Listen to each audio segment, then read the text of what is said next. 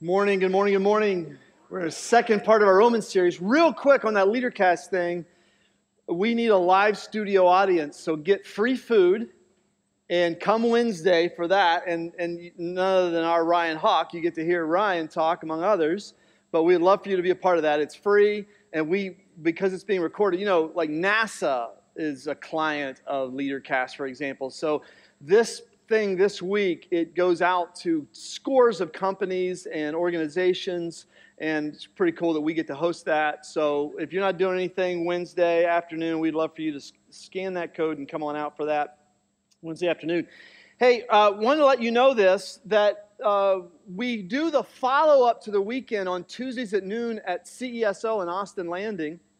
And that's important because uh, you get to unpack there at a more in depth level in a question and answers type setting uh, the stuff that we teach briefly, frankly, here on, uh, on Sunday morning. So that's this Tuesday, every Tuesday from noon to 1245.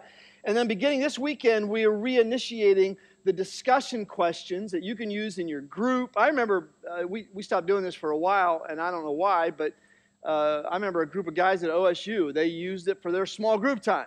Uh, the, our five questions to follow up. They'd watch online and then they would do the follow up. So you can download those off our website or on social media after today. Uh, last week, I'm going to dive right in because I got a lot of material this week. Last week, we started with this verse of scripture I'm not ashamed of the gospel because it is the power of God that brings salvation to everyone, to all who believe, first for the Jew, then for the Gentile.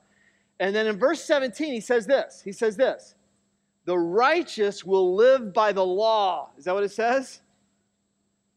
That's not what it says. This is the radical tension in Romans. Here's this Jewish, former Jewish Pharisee saying, No, this is the message of Romans. The righteous will not live by meticulous religious moralization. Prove yourself good. No, the righteous will live by faith. By faith. And this is, this is the statement of Romans that is radical. Now, why must that be true? Why must it be true the righteous will live by faith?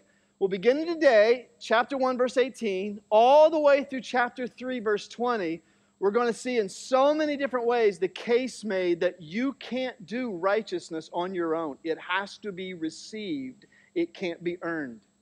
Because even when you do righteous things, you're screwed up still. And, and that's why the scriptures say even our righteousness is as filthy rags before God. Even the good things we do are often tainted in motives and intentions, etc. And so Paul will spend the next few chapters describing why we have to receive it as a gift and then God goes to work. And this is going to paint a dark picture of the condition of humanity that, if we're honest, we know all too well, don't we?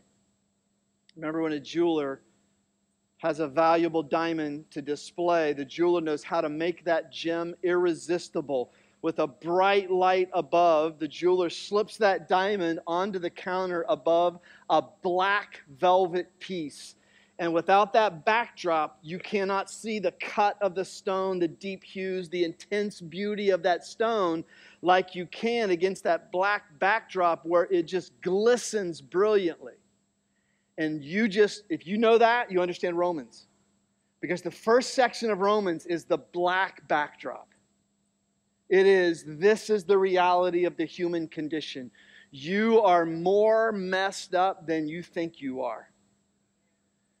Look to the person to your left and to your right and say to them, You are more messed up than you think you are. Doesn't that feel good to say that to your husband? Doesn't that feel good to say that to somebody today? We probably just exacerbated some fights that started in the parking lot, so. But the message of Christ has to be seen the same way. We can't appreciate the brilliance of the gospel without the black backdrop of sin. And to the unbeliever, that is depressing. Let's just deny it. But to the believer, it is the basis of our hope.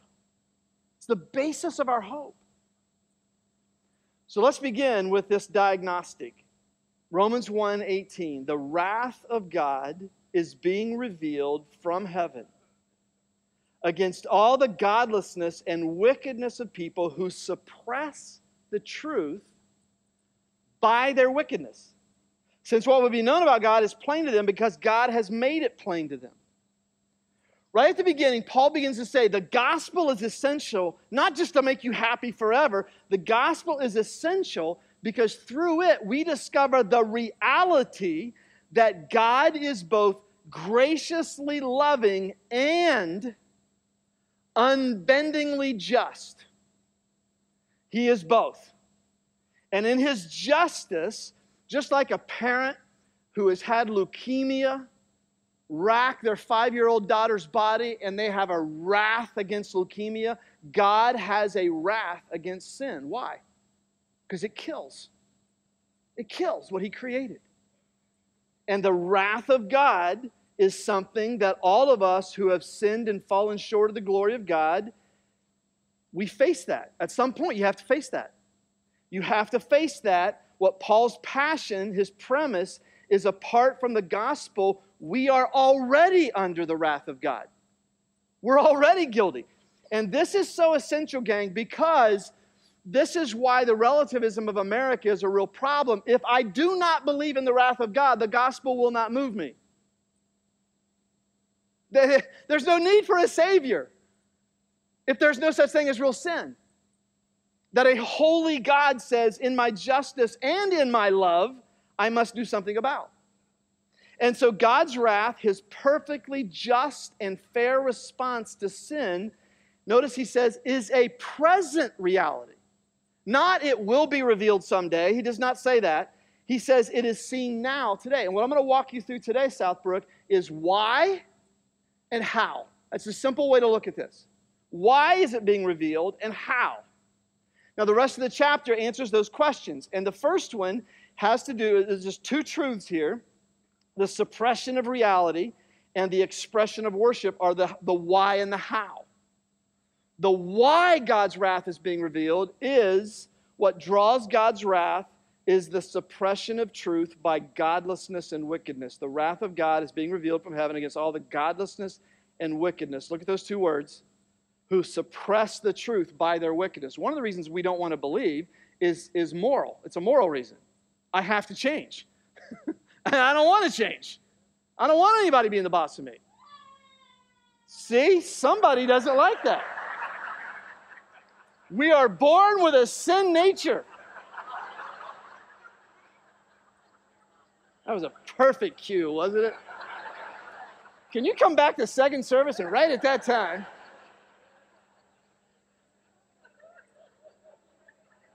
godless child. that was my granddaughter. Um. So look at those two words. Godlessness speaks into the vertical dimension. Godlessness is godless. Uh, God is not sovereign over my life, and we eliminate that vertical relationship with Him. Wickedness is actually horizontal, and this is the next, the rest of the chapter. It speaks into our horizontal relationship with other human beings, and it is an elimination of human dignity, which, if to, to see where I'm going, you eliminate the vertical dimension that we're made in His image, you will then de dignify human beings, including yourself. This expresses a total breakdown of what Jesus said are the two great commandments. What are they? Love God and love people. And Paul immediately intercepts the argument well, people don't know any better than to live this way. How can God keep people accountable for not knowing the very God they've never known? And he says, whoa, whoa, whoa, whoa, whoa, whoa, wait. Everyone actually knows better if they face the truth objectively, but they're suppressing obvious reality. Look at what he says, verse 19 since what may be known about God is plain to them, because God has actually made it plain to human beings. For since the creation of the world, God's invisible qualities, his eternal power, divine nature, have been clearly seen, being understood from what has been made, so that people are without excuse. I don't have time to get into the cosmological and teleological arguments for the existence of God, but they simply ask the question who is responsible for the intricacies, the symmetry, the purposefulness, the coordination of all that we see in the created realm. I mean, the, the, the perfect distance the moon is from the earth, and the tilt of the earth, and the tides that create the plankton that is the basis for the, the, the food. I mean, it's just unbelievable intricacy and symmetry. William Paley, the philosopher, said there simply cannot be design without a designer, contrivance without a contriver, order without a choice. This is called the clockmaker argument for the existence of God. You don't look at a watch and go, huh, there was an explosion in a metal factory and out came that watch over time. Nobody does that. When our building gets finished, no one will come up to you and say, I heard there was a designer behind all this. I thought dirt just started moving because a tornado came through here. No, we, we, if we don't suppress the truth, we know that behind a design, there's a designer. Behind a builder, there's a building, there's a builder. The heavens declare the glory of God, and the firmament shows his handiwork. And that's why you know, one famous astronomer said, The more I examine the vast expanse of space and the tremendous complexities of these things, the more the universe seems to be the work of a great mathematician. That's why the suppression of that truth is why Psalm 53 says, the fool says in his heart, There's no God, because God's divine nature is revealed in nature. It doesn't tell us everything about God, it does tell us He cares. Nature tells us there is a reality, a supreme, non contingent being that operates outside all this contingency, and that being cares. But we suppress that. Verse 21 For although they knew God, when Annie Sullivan broke through the communication barrier with Helen Keller, who had had no input until that point. She said to her, first thing they said to her was, and, and now, Helen, I want to talk to you about God. And she said, Good. I've been thinking about him for a long time. Although they knew God, they're, they're, they neither glorified him as God nor gave thanks to him, but their thinking became futile and their foolish hearts were darkened. I remember the first time I read about a dam project that I remember I remember the newspaper article, it was in Tennessee, a dam project that was interrupted because of the discovery of a potential nesting area for a certain species of bird. And right below that article was an article about legislating the right to terminate pregnancies inside the human womb. Their thinking became futile and their foolish hearts were darkened. Now, notice what happens here. This is really interesting about America. Have you noticed this? Like, because you, you don't have to be in America five minutes and you say, oh my gosh, how did he know? But notice now, what do you hear? How do we address this entity, this non contingent reality? Now you'll hear it called the universe. The universe told me. The universe gave me. The universe is going to punish you. Why would we do that? Why would we depersonalize God? It limits the reality of accountability. A force does not have nearly the closeness and proximity and accountability of a personal, living, volitional being who is intimately acquainted with all your ways and a being to whom you will give and I will give an account of my life. Paul says this is just, this whole universe thing is just so predictable. And it's really interesting that those of you who are, have invited God's Spirit into yourselves and you understand that you're a in process, restored, redeemed, image bearing creation of your Creator, you will frequently be ridiculed for being a repressed person. You're not everything a human being could be if you'll just open up yourself to all the world has to offer and not be so repressed. Then you'll discover what it means to be a human being. But actually, Paul says every one of us is repressed as long as we suppress the truth that there is a creator God to whom we are accountable. Because as long as we suppress the truth, we will never comprehend who we really are, made in the image of God and thereby know why the world is the way it is.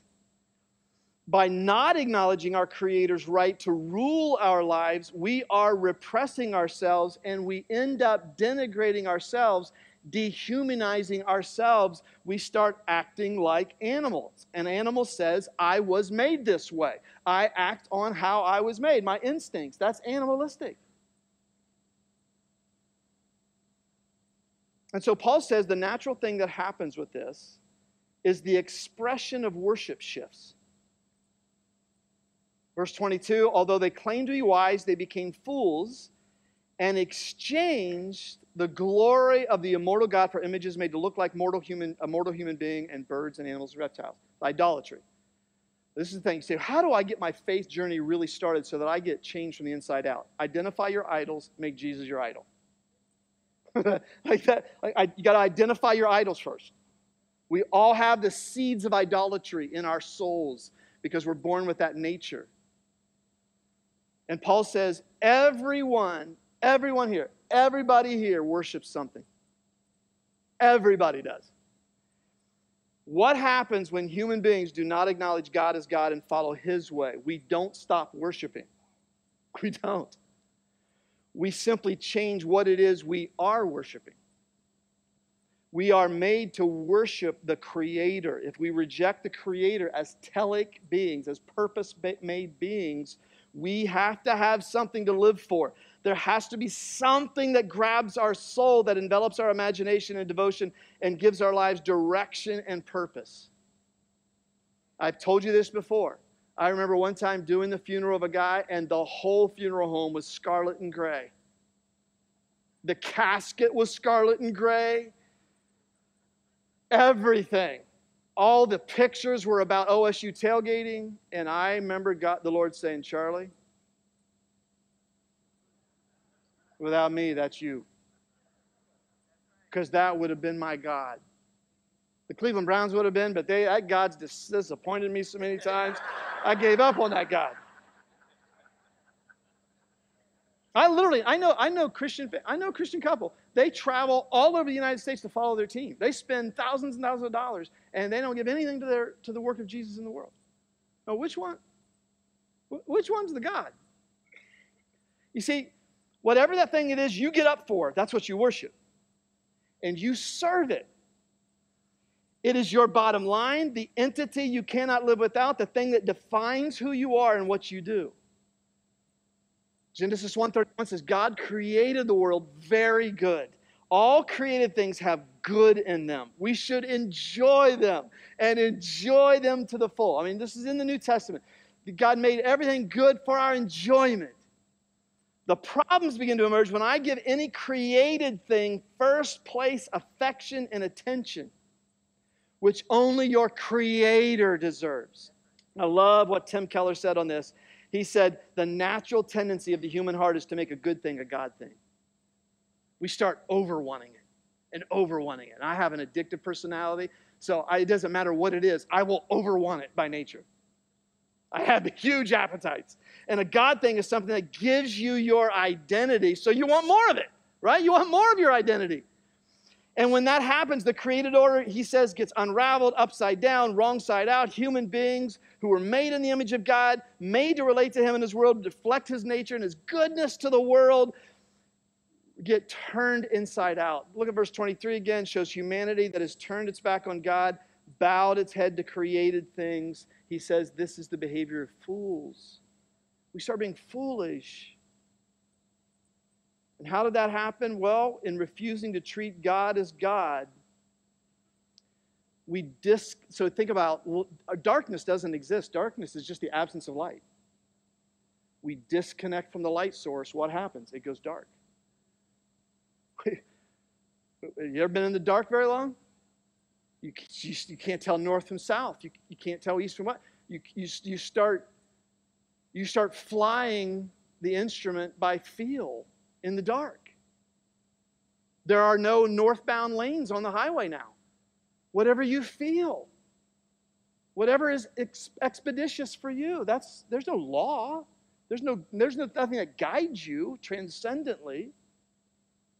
And in order to suppress the truth that there is a creator to whom we are accountable and to whom we receive everything, we have to engage in non sequiturs, illogical assumptions, irrational conclusions. Since the fundamental truth about God is being denied, everything comes undone. think about it. If there's no God, who has the right to say what's right and wrong? Who, you're not the boss of me. Well, in America, it's 51% morality. 51% morality. The majority rules. Well, 300 years ago, the majority of America and Europe believed slavery was right. Were they right? Were they right? Because the majority believed that. Uh, if there's no God, the Nazis were not wrong to eliminate the Jews because the majority of German people believed it was right. If there's no God, there's nowhere to locate the authority to give moral absolutes. So it's no wonder we're just, as, as Mark Twain once said, America is a termite and a yo yo, man. I mean, we just, back when yo yos were wooden, Mark Twain said that. You know, termite, wooden, okay, there we go.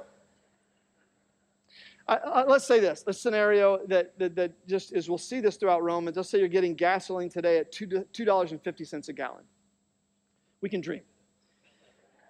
And you pump 30 gallons into your car, and you're amazed by that because you know your car only holds 20 gallons. So you go to the proprietor because that can't be. You tell him, hey, we've reduced the size of the gallon at this station, he says. Yeah, no, no, no, you can't do that. Oh, I can. I've got a letter from the president of the company that says from now on at this gas station, a gallon will be two thirds the normal size. And your response should be at that point no, you cannot do that. There is a standard of weights and measures in Washington, D.C. that says this is what a gallon. It's not up for a vote, it's not up for convenience. And if every gallon doesn't match up to that standard, if we just ignore that standard, we've got chaos. Now, here's the thing about, about this is that no one, like America, we now say that there are no moral absolutes, but nobody lives that way. Nobody lives that way. Not the left, not the right, not Republicans, not Democrats. We may say we do, but we cry out for justice whenever they or a loved one is wronged, which presupposes a moral standard. In his book, Presuppositional Apologetics, Greg Bahnsen, the philosopher, said Imagine a person who comes in and argues no air exists, but continues to breathe air while he argues. Now, intellectually, atheists continue to breathe. They continually continue to use reason and draw scientific conclusions, which assumes an orderly universe, to make moral judgments, which assumes absolute values. But the atheistic view of things would, in theory, make such breathing impossible. They are breathing God's air all the time. They are arguing against Him. Now, look again at verse 24. We discover then how, this is really interesting because when we think of wrath, we think, ah, I'm going to zap you. That's not it. That's not how God's wrath is expressed. How God's wrath is being revealed. Therefore, God gave them over in the sinful desires of their hearts to sexual impurity for the degrading of their bodies with one another. Do you know how the wrath of God gets revealed? Um, anyone who's ever been over an obstinate individual who just will not listen, you reach the point where you go, okay. That's what you want. That's so God's wrath is he removes his light. And what happens when you remove light? It gets dark. And God gave them over to sexual immorality. They exchanged the truth about God for a lie and worship and serve created things rather than the Creator who is forever praised. It's not a surprise at all that the section of disconnection from God leads to the distortion of the gift of sex. This is why America worships sex. I can make an argument that more than money and power and why Americans now define their identity by their sexuality. It's the natural step after you deny God as God. You find your identity in intimacy with others, and you aren't a whole person in America unless someone wants to have sex with you. Unless you want to have sex with someone who validates you. And our modern society says without romance and sex and love, you cannot possibly live a human life that's meaningful. You can't. Brilliant book. You want to go deep on this? Because I'm not going deep yet. You want to go deep on this? Read the Pulitzer Prize winning book by Ernest Becker in 1974, The Denial of Death. We are the first society that has a widespread belief there is no ultimate future in God. We are the first society that is secular, we are post God. There has never been a society like this that has an understanding of the insignificance of human life apart from God. As a result, there's never been a society that has put so much emphasis on finding your one true love, on romance, on romance. We secular people still need to know that our life matters in the grand scheme of things. We still want to merge ourselves with some higher meaning, but if we no longer have God, how do we do this? The romantic solution, which has built the Disney company. Find your one true love. The self glorification that humanity needed in his innermost nature, he now looked for in the love partner. The love partner becomes the divine ideal within which to fulfill one's life. All spiritual and moral needs now become focused in on one individual. You want to know why marriages in this country struggle? That's it right there. Your spouse wasn't meant to be God. Spirituality, which once referred to an, another dimension of things, is now brought down to this earth and given form in another individual human being. Salvation itself is no longer referred to as an abstraction like God, but can be sought in the beautification of the other. Do you remember Tom Cruise saying, or, or uh, in the Tom Cruise movie where he was the agent, the sports agent, and he says to, to, to the girl, you complete me. The beautification of the other. The beautification of the other. The natural digression from disconnecting from God is now, boom, we put it on each other. I must find my true love. Or I, I don't have a life. Now, look at this. How is God's wrath revealed in the present? God gives us what He wants. We chose things over God. Those things now will not free us. We serve them. That's why you'll eventually resent your idols, because eventually you serve whatever God you give your soul to. Jesus said, You will know the truth, reality about me, about God, and the truth will do what? It'll set you free. You're not repressed. It's you suppress that truth and it'll repress you because you'll start serving gods that will let you down. And since our hearts were made to center on a one true God, the source of authentic and satisfaction and meaning, we chose other things, what we want, what we always feel we need, and the tragic state of the human condition. It was true in Rome in the first century, it's true of America in the 21st century, is we long for and we fail to find what we could simply receive and enjoy through our Creator, who has shown Himself to us in his son Jesus Christ, we suppress the truth and give ourselves free rein to let something that was never meant to give us our identity take its identity over us. The word translated sinful desires is epithumia, which literally means over desire. It becomes my all consuming drive and longing. If I don't have this, I won't be fulfilled. You see, the main problem with our heart is not so much our desire for bad things, it's our tendency to turn good things into God things. Every single thing you look at that, that we say is out of God's will is a good thing turned into a God thing. Objects of worship that were not meant to be objects of worship. That's why Oscar Wilde wrote one time when the gods want to punish us, they answer our prayers that give us what we want. Take a guy who worships his career, it's going to give him his identity. If he's successful in his career, he will be a somebody. It controls and dominates his life, his schedule, his energies, everything orbits around it his marriage, his family, his spiritual life. The worst thing that could happen to him would be successful and to get a promotion because that would allow him to perpetuate the illusion that he can find satisfaction and identity in his over desires. An over desire of a good thing, work, professionalism. Because that will further validate his misguided notion that he is heading toward real life and he can justify the wreck he is making of his marriage, his family, his relationships because he's pursuing his God. He doesn't even know it. His thinking has become futile. And, and Paul says God's judgment on that is he will go after us and then finally he'll go, That's what you want. That's what you want. Look at how serious this can get. Because it's been vertical so far. We haven't even got into the horizontal realm yet. It's been vertical, but now Paul shows the horizontal destruction of what happens. It's like we're trying to solve a, a, a, crossword puzzle and we've eliminated the vertical dimension. What happens? You can't complete the puzzle. The horizontal dimension's really affected, isn't it? It's left empty. And ever since Genesis 3, it's been evident that our disconnection from our Creator creates sociological implications that are huge.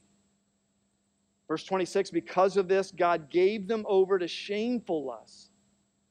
Even their women exchanged natural sexual relations for unnatural ones. It is natural for women to love each other. It's natural, but not to sexualize it. In the same way, the men also abandoned natural relations with women and were inflamed with lust for one another. It's natural for men to love one another, but not to sexualize it. Men committed shameful acts with other men and receiving themselves the due penalty for their error. Furthermore, just as they did not think it worthwhile to retain the knowledge of God, God gave them over to a depraved mind that they ought not do what that, that they do what ought not to be done. Now, you guys know that in recent years, so many in the Christian progressive sect have tried to explain this away. The 2,000 year understanding of that verse, which is rather explicit. My old college professor, Sherwood Smith, used to say, Class, if you want to know what's natural, look at the plumbing.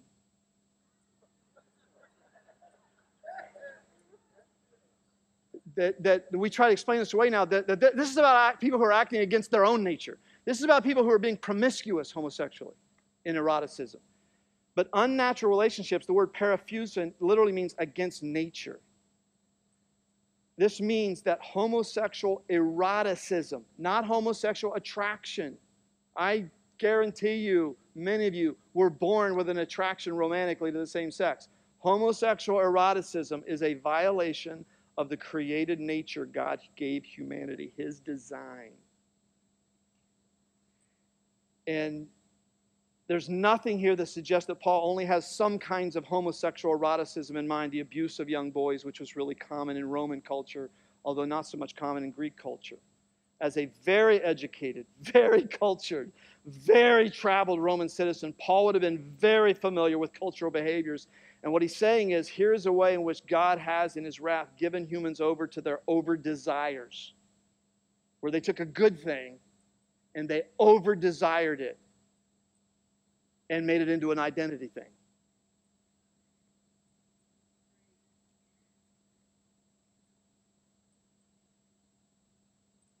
I'm very aware this hurts some of you that I love very much. I have looked for ways to see that I understand this wrongly.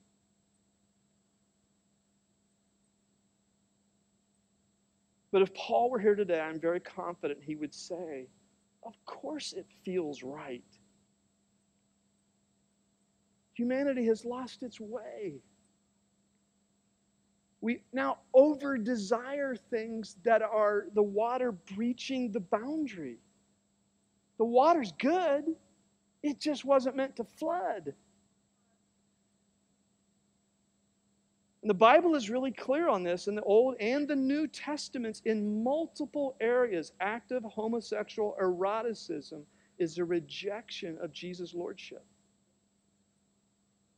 And if you rejoice hearing that, then you lack compassion. If you resent my saying that, you need to question Jesus' lordship of your life. Two observations here. One is, in Romans 1, Paul chooses to highlight, first of all, sex outside of marriage. Verse 24. Before he ever gets to homosexual eroticism, verse 20, 26 and 27. So, those of you who are swingers, you need to hear this. Because he addressed you first both are an over desire which results in God saying, okay, yeah, it'll feel right because I've given you over to that. It is an unavoidable fact that the Bible says that homosexuality in an erotic expression is a sin. But trust me, friends, Elsewhere in his letters, Paul mentions other examples of idolatrous behavior that may surprise you. Colossians 3:5, he says, Greed is idolatrous. Those of you who want more and more and more, an over desire to earn more and more. And you can't be generous because you got more and more. That's idolatry. In Galatians 4, 8, and 9, he says, Religious zeal. I am going to prove by my religious adherence to morality, I'm going to prove that I'm righteous is idolatry, he says. Because who have you made the Savior then? Who have you made the Savior when you do that? When you're so religious that nobody likes you, you've made you the Savior. It's idolatry. So don't, when you hear that, you know, don't go saying, yeah, I'm so glad. Because well, I know what will come out of this day. Did you hear McMahan preached against homosexuality this Sunday? No, what McMahan preached against was idolatry. We will think, we will worship what we think we need to find our identity, to fill ourselves, to give us life, whether it's greed, religiosity, or homosexual eroticism. The second observation with this, Southbrook, is while homosexuality is a sin, it is a sin. It is not the worst sin. Practically speaking, I would list 10 sins way above it right off the top of my head that if I could do away in church, I would do away with these. There are two ways to misunderstand God's word here. One is in an effort to be culturally relevant, to seem loving and welcoming to homosexually active people, we downplay or deny the clear teaching of Scripture on homosexual eroticism. That's one way.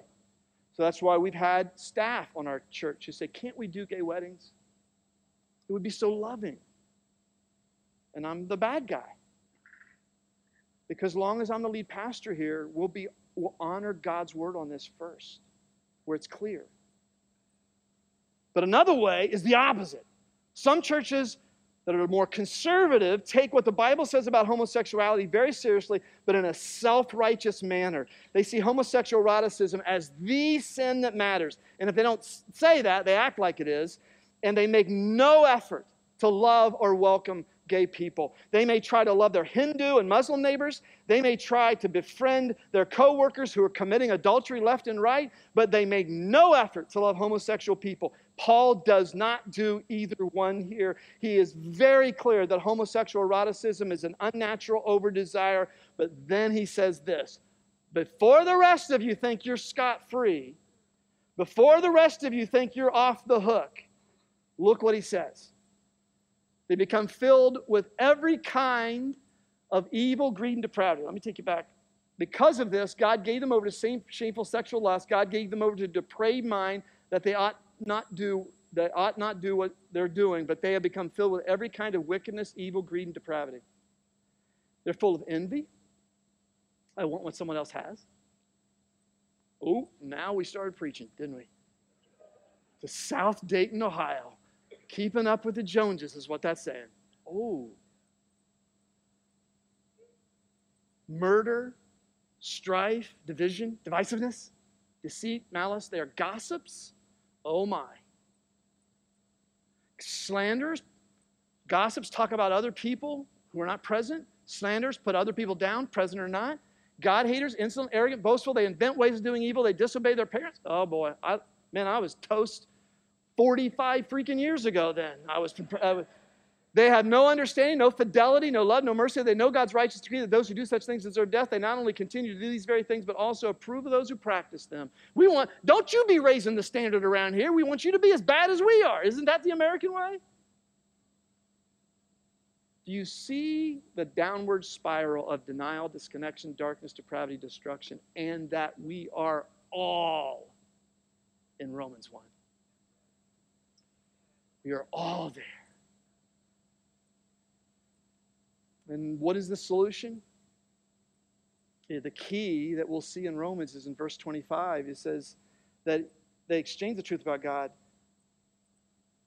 for a lie and worship created things rather than the Creator who is forever praised. Amen. There's the, there's the hint. identify your idols, be honest with them, repent of them, and know that in the gospel, here, what do you discover? We are all more messed up than we could ever dare imagine. And we are all more loved than we would ever dare hope. That's the solution, friends. That's why I will preach the gospel of Jesus until my last breath. Because Rome, Rome and America can be saved.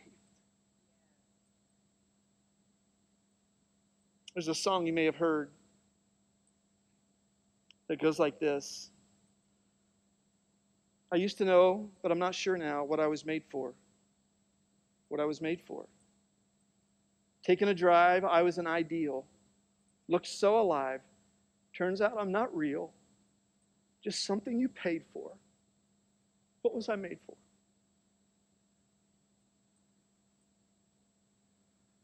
Listen, open your heart.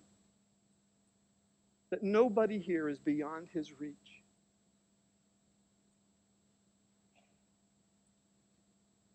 No matter how broken,